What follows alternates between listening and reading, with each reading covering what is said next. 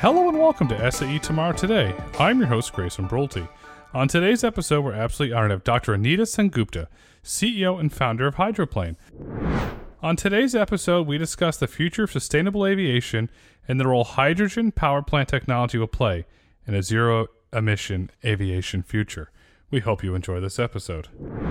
Anita, welcome to the podcast. Thank you for having me. I'm excited to have you here because zero emission aviation is the future, but more importantly, zero emission aviation is absolutely critical for the future as we move into society. So thank you for taking the time to discuss this today with us. As we kick this off, I, I want to dive into Hydroplane because Hydroplane is developing hydrogen power plant technology for the aviation industry.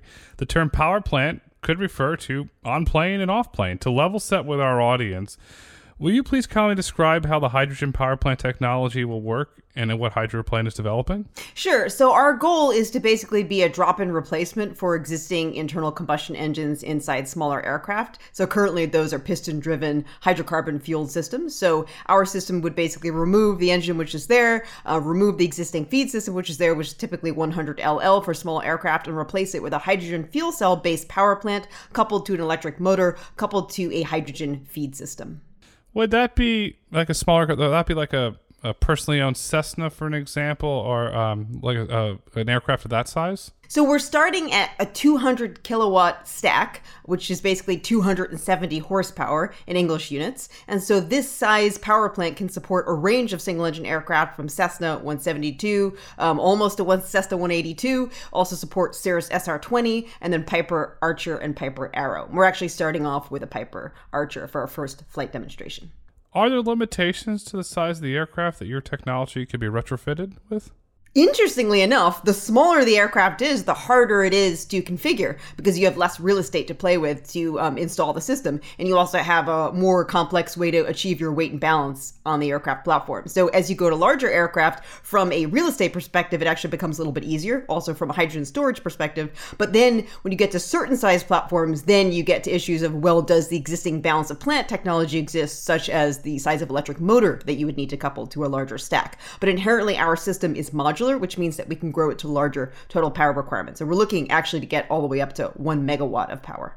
Well, how far would one megawatt of power take the aircraft? So when you look at um, the aviation use case, there is power, which defines basically what you need to be able to achieve the thrust, which is required to take off and obviously maintain cruise. Um, and then there's endurance, which is related to how much fuel that you have stored. So power is related to payload capacity, and how much fuel you have on board is related to the range or the endurance of the aircraft. But for this first implementation, we're looking at providing a three and a half hour range, which is roughly a thousand kilometers in a single engine aircraft three and a half hour reminds me uh, if you look at the the Hawaiian Islands seems like a great example because you have excess capacity there's weather and you have Mokulele Airlines recently announced that they're going to focus on zero aviation or in the Northeast now in the summer with Nan- Nantucket booming with the um, the grandmother sweater trend. That seems like that is regional. Aircraft a really great application for the technology that you're developing? So our goal is to achieve uh, decarbonization for regional travel. Um, so where you're not going incredibly long distances, you know, 1,000 kilometers, 1,500 kilometers, sort of at the at the peak, um, which would be you know city to city travel. So yes, the regional marketplace is one that we're very much interested in. And if you take a look at CO2 output per passenger kilometer traveled, it's actually a lot higher for regional markets. So you can make more of a dent in the CO2 output for aviation as a sector if you attack the regional market and decarbonize it first.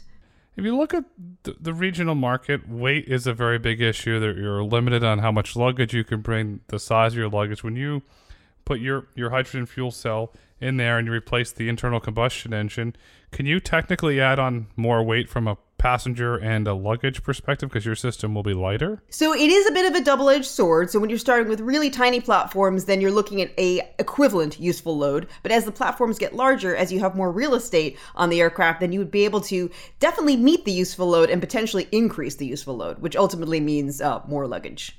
It, it, reminds me of the, this great quote that you say I like to solve difficult problems because you're looking at the difficult problem. Do we balance the weight of the passenger and the cargo? Do we do we focus on the engine? In your opinion, how can we decarbonize aviation because it's such an important problem that has to be tackled? So, decarbonizing aviation really means electrifying um, the aircraft. So, having electric propulsion. Very similar to ground based vehicles where you have battery electric vehicles and you have hydrogen fuel cell electric vehicles. You can also have electric propulsion in the aircraft. And then you couple that stored electrical energy to an electric motor to turn a prop, and then you have a emission free platform. And in the case of hydrogen fuel cell technology, the output from the fuel cell stack is liquid water. Is that one of the reasons that led you to founding Hydroplane? Absolutely. So I am um, a very avid pilot myself. I, I fly small aircraft. I'm a, a, commercial pilot actually, and so I do have a carbon footprint associated with my hobby. And I have spent the last five years since leaving NASA focused on green transportation technology, and I felt as though the startup space was the best way to disrupt the aviation sector to decarbonize it, and that's where I wanted to come in as an entrepreneur and bring my expertise to bear.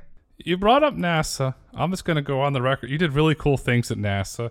You were based at JPL, which is commonly known as the NASA Jet Propulsion Lab in Pasadena. I was honored to go on a tour there after the Mars rover landed and went through the whole exhibit of everything. You did some really incredible work at NASA. Can you explain to our audience the, the work that you did and the impact that it's had on science? Oh, sure. I, I worked for the space program for almost 20 years. I was at uh, 16 years at NASA Jet Propulsion Laboratory. So, my first project was developing ion propulsion, which is actually electric propulsion for spacecraft applications. Very efficient um, and uh, basically allows you to be more efficient, which means that you can carry more payload, which is similar to what we were talking about with electric propulsion for aircraft. After that, I worked on the development of Mars entry, descent, and landing systems, specifically the supersonic parachute and part of the sky crane for the Mars Curiosity rover. And then I worked on the development development of Earth reentry systems, Venus landing systems, and then finally developed a payload for the International Space Station called the Cold Atom Laboratory. You've done a lot. NASA's done a lot. I want to point out to our audience NASA began conducting missions with hydrogen in 1958. That's a long time ago. Was it during your time at NASA that you first became exposed to the positive benefits of hydrogen? Yes, and even before NASA, my first job out of school was working for Boeing on the development of the Delta IV launch vehicle, and I was on the cryogenic common booster core team working on the development of cryogenic feed system for launch vehicles. So hydrogen, liquid hydrogen, and liquid oxygen has always been the propellants of choice for launch vehicles because it's so efficient and so mass efficient. Uh, so that I would say was my first exposure was actually on cryogenic feed system development for rockets when I first started studying or, or learning about hydrogen, I didn't realize that there's so many different types of hydrogen. You have blue hydrogen, green hydrogen, and, and you have uh, high purity hydrogen. When you're developing your power plant, can it run on all sorts of hydrogen, or are they limited to certain uh, specifics of hydrogen? So there's two aspects to the nature of the hydrogen. One is how is the hydrogen produced? Is it produced using a hydro carbon reforming process, which means that then there's a CO2 output associated with that production. That's called gray hydrogen, or it can be produced by electrolysis by splitting up a water molecule using green energy. And that's typically referred to as green hydrogen, and therefore it doesn't have carbon output in the production of it. So we definitely want to power our aircraft and our fuel cell propulsion system um, off of green hydrogen. When it comes to the purity of hydrogen, it does have to be pure hydrogen, just like the hydrogen that goes into hydrogen fuel cell electric vehicles for ground based uses. And that's to protect uh, the durability of the fuel cell insides, specifically the polymer membrane, which enables the hydrogen ion transport within the fuel cell stack. Will the high purity hydrogen allow the power plant to operate longer for longer periods of time? Yes, it is necessary to ensure the lifetime of the power plant that it's high purity, and it's the same purity that you would have for a fuel cell electric vehicle on the ground, meaning it's readily available. Does it have to be stored differently if you if you on the on the on the tarmac? Is there a certain way that has to be stored, or is it just the way that the hydrogen's created? Definitely, um, when you're looking at an aviation application, you've got a gross takeoff weight limitation. You don't really have that in an automotive application because you don't have to lift off the ground. And so, for that reason, it is definitely preferred and I would argue required to store it as a liquid on board an aircraft so that you can reduce the uh, weight of the tanks ultimately. Because with a liquid, it's actually stored at not as high a pressure as it has to be stored in a high pressure gas state, as in the automotive application, for example. So, for the automotive application, the hydrogen is stored as a high pressure gas at 10,000 psi or 700 bar. If you store it as a liquid in an aircraft, you only have to store it at a couple of atmospheres. So that makes it a lot easier. Kind of like the tire pressure in the inside of your bicycle tube. Well, that's a valid point. Like a hypothetical, let's say there's a regional airline that's going to start operating with your power plant, say in, in the Northeast now, because we're in the summer.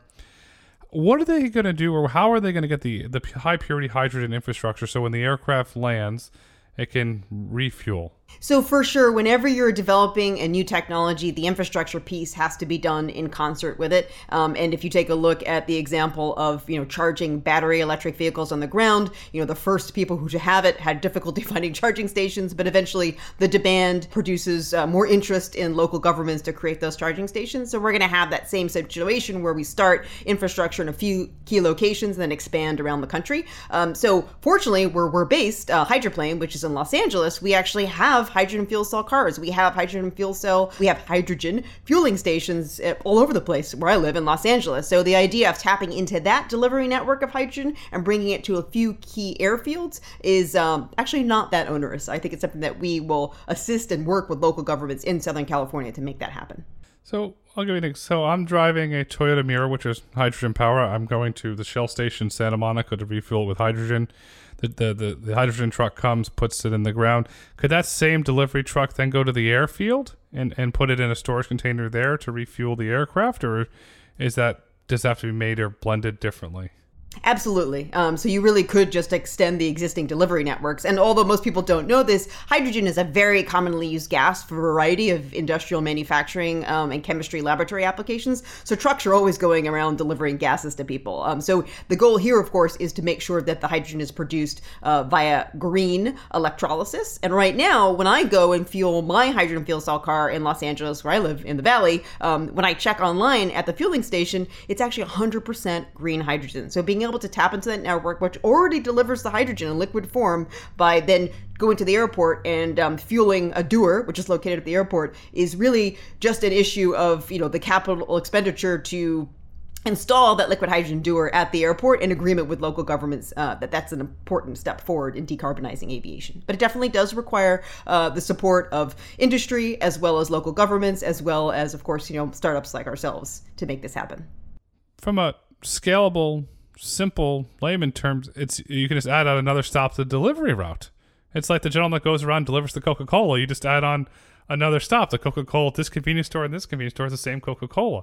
That's a very scalable solution. So thank you for shining light on that. There's uh, the bill that uh, just passed the Senate for to bring the minerals for uh, battery electric vehicles to be made in America, refined in America, but yet we don't have the capacity. And you bring up green hydrogen.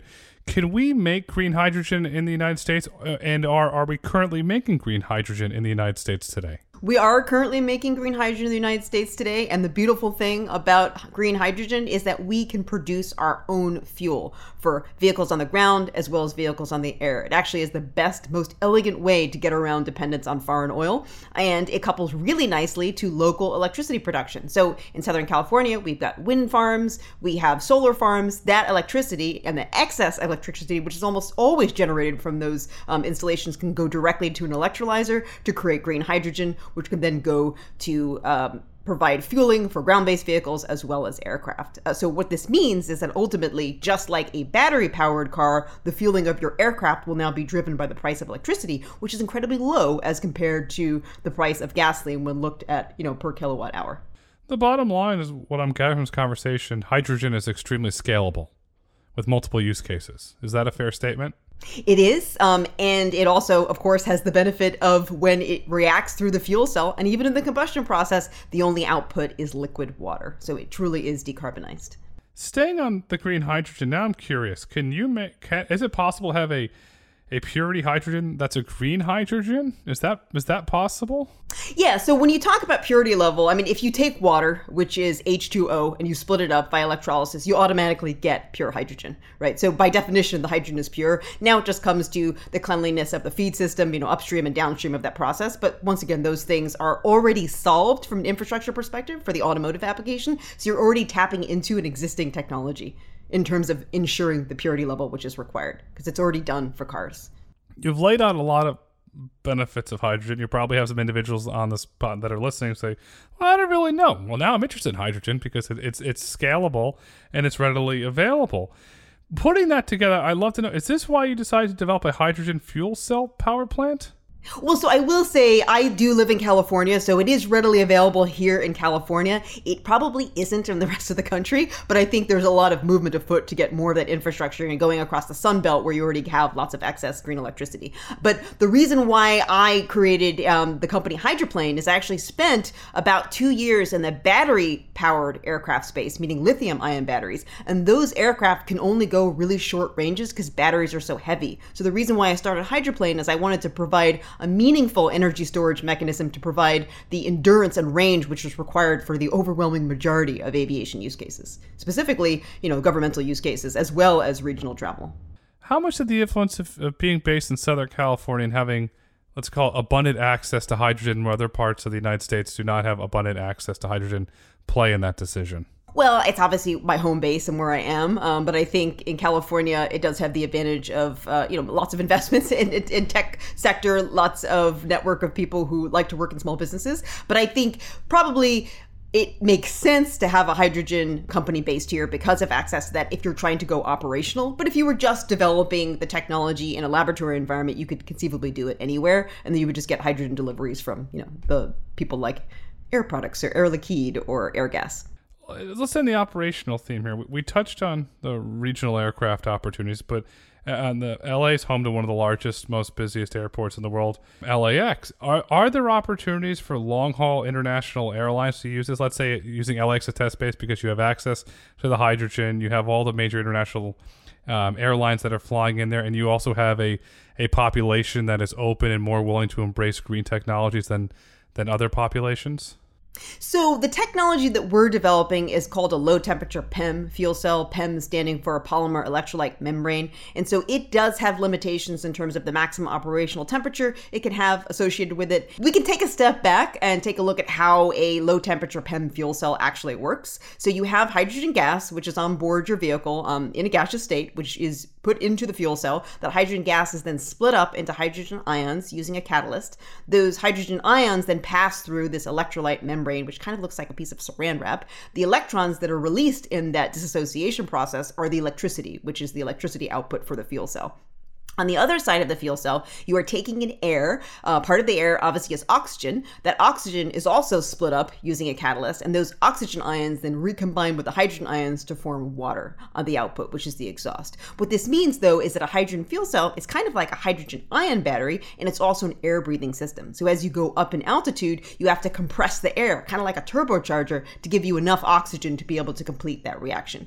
As a result, you can only fly to a certain altitude before you end up needing far too much power with an electric air compressor to be able to get you um, to the performance levels that you need. So I would say right now for our technology, we're looking at a service ceiling of about 25,000 feet coupled to a turboprop aircraft. Um, and this isn't really applicable technology for a jet aircraft, which obviously flies at higher altitudes and uses a jet engine.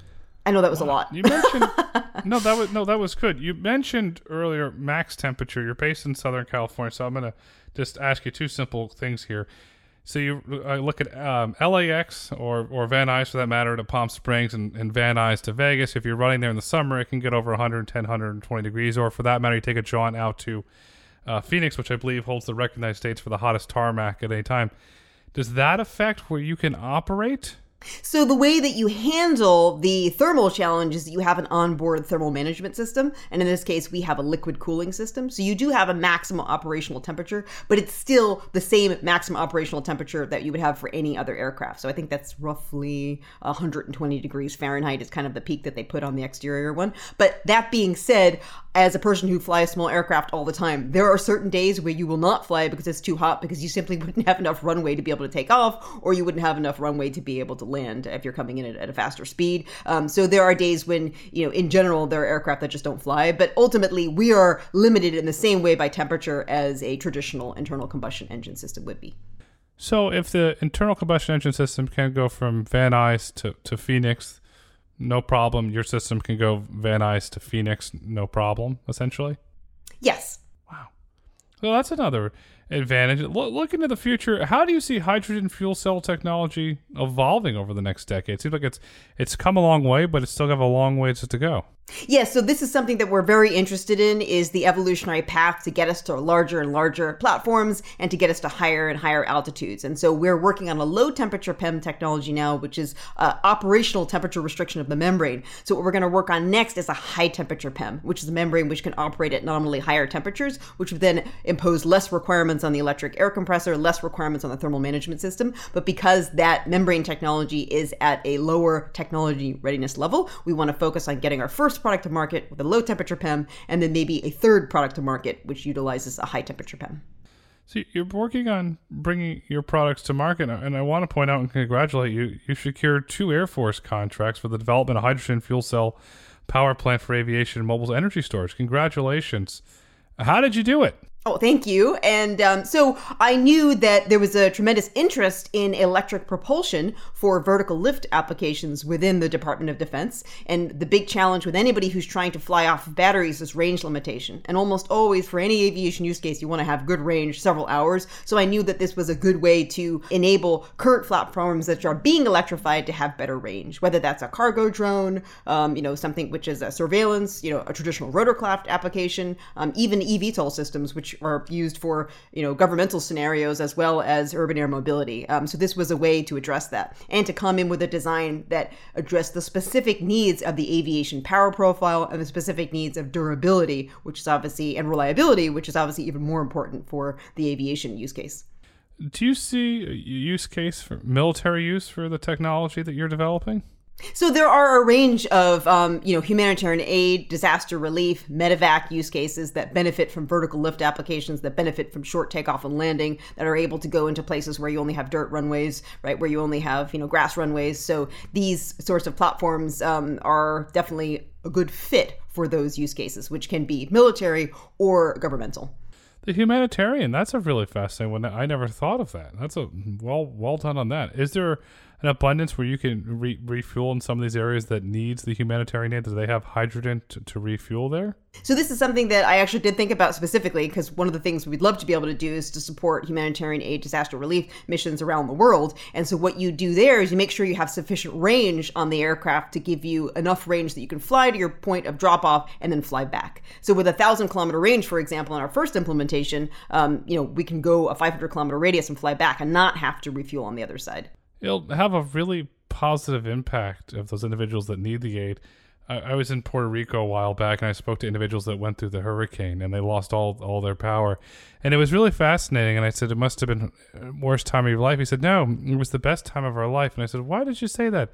He said, because none of my children had devices. We had to sit there as a family and play board games interact with each other. He goes, it was better than COVID because everybody was on their devices in different parts of the house. And he said, it actually brought them together. But the thing he talked about was they couldn't get the water and they couldn't get the supplies and they had to ration. So that was the hard part for being together as a family was the great part. And then if you're what you're developing, then you can fly into Puerto Rico, give help them with the water and the supplies that they need, and you're doing good for society as they bond as a family.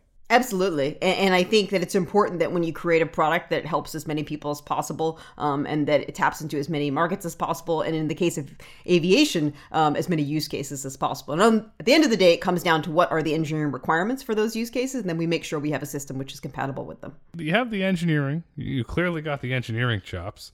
And then on the other side of the engineering, you have the business side of it. When you look to eventually commercialize your technology, what is the target market for your technology? Is it going to be regional aircraft operators? Will be military, humanitarian? Who will be the, the target market for you? So it depends upon the power plant uh, size. And so for our first product at 200 kilowatts, it would be general aviation, flight training, urban air mobility, vertical lift, uh, uh, high value cargo, as well as medevac, um, humanitarian aid, disaster relief and I should I shouldn't forget this one actually because I just came back from Oshkosh um, is the experimental aircraft community. So they actually can be the first community that we can service because they have a different process for how you get it into those platforms. And as many different uh, new technologies are demonstrated in the experimental aircraft community first, and then they make their way over to the uh, um, STC community. I have a friend that's a pilot, went to Oshkosh. He took a picture out and showed me the landing with all the planes there. And he geeked out. I'm going, I'm going to buy a new plane. And he flies in to look at all this new aircraft. And he was there for the entire week. So you have a you have a, an audience there at Oshkosh.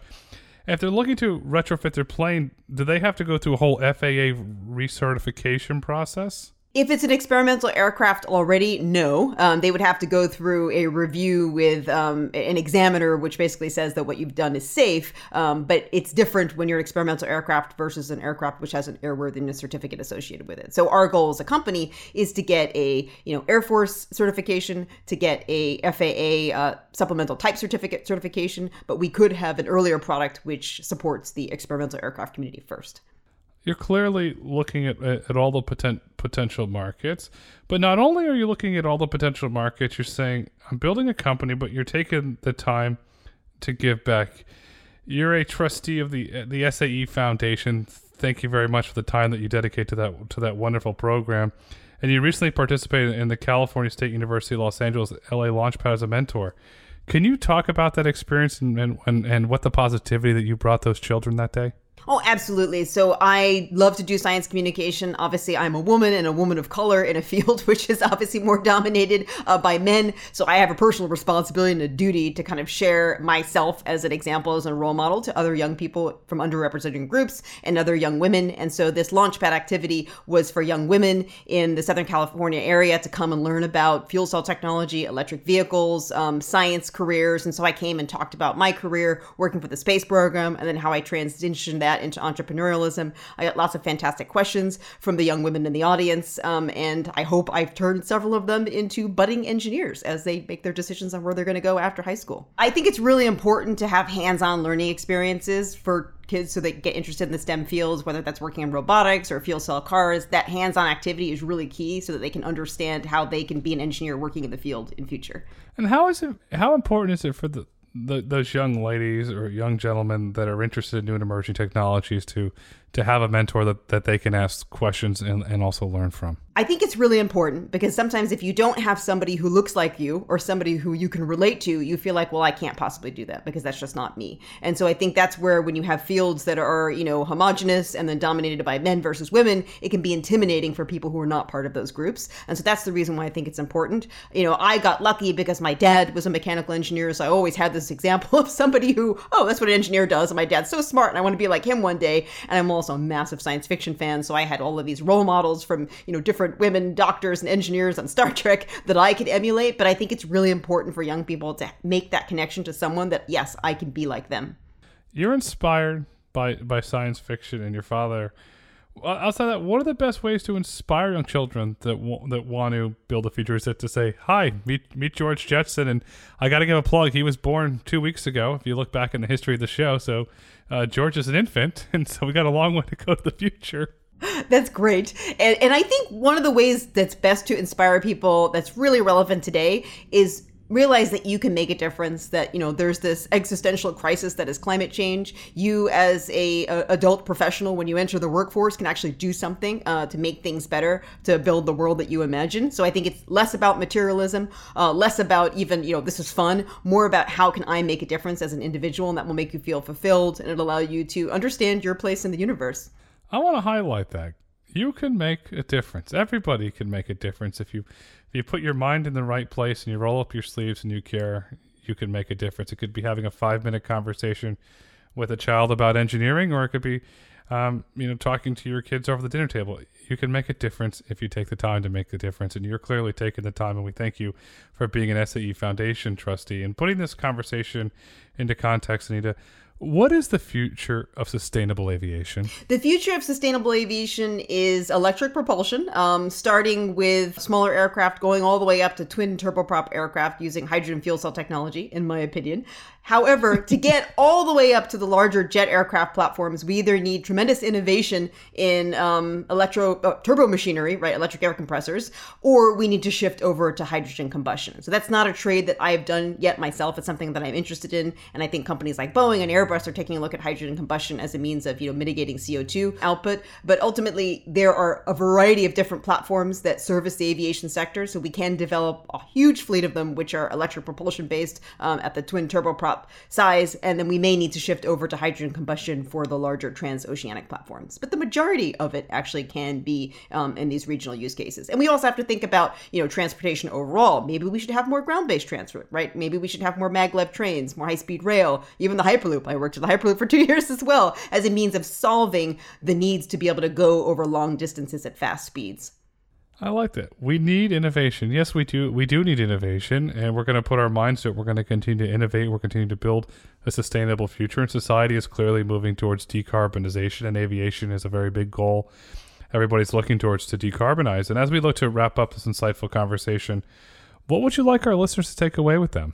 So, definitely to follow your passions, um, to be curious about everything around you, uh, to realize that you too can start a company if you had a great idea and and are able to write a good technical proposal and get funding from you know NASA, the Department of Energy, the Department of Defense, and realize that you are the catalyst for change and follow your dreams. Be curious. You can start a company. All it takes is rolling up your sleeves and giving it a go because today is tomorrow, tomorrow is today. The future is hydroplane. Anita, thank you so much for coming on SAE Tomorrow Today. Thank you so much for having me. Thank you for listening to SAE Tomorrow Today. If you've enjoyed this episode and would like to hear more, please kindly rate, review, and let us know what topics you'd like for us to explore next. Be sure to join us next week when we're joined by the Senior Vice President General Manager of Cerence. On next week's episode, we'll discuss how the company creates AI assistant technology for electric autonomous vehicles that can keep drivers safe, comfortable, and informed. SAE International makes no representations as to the accuracy of the information presented in this podcast. The information and opinions are for general information only. SAE International does not endorse, approve, recommend, or certify any information, product, process, service, or organization presented or mentioned in this podcast.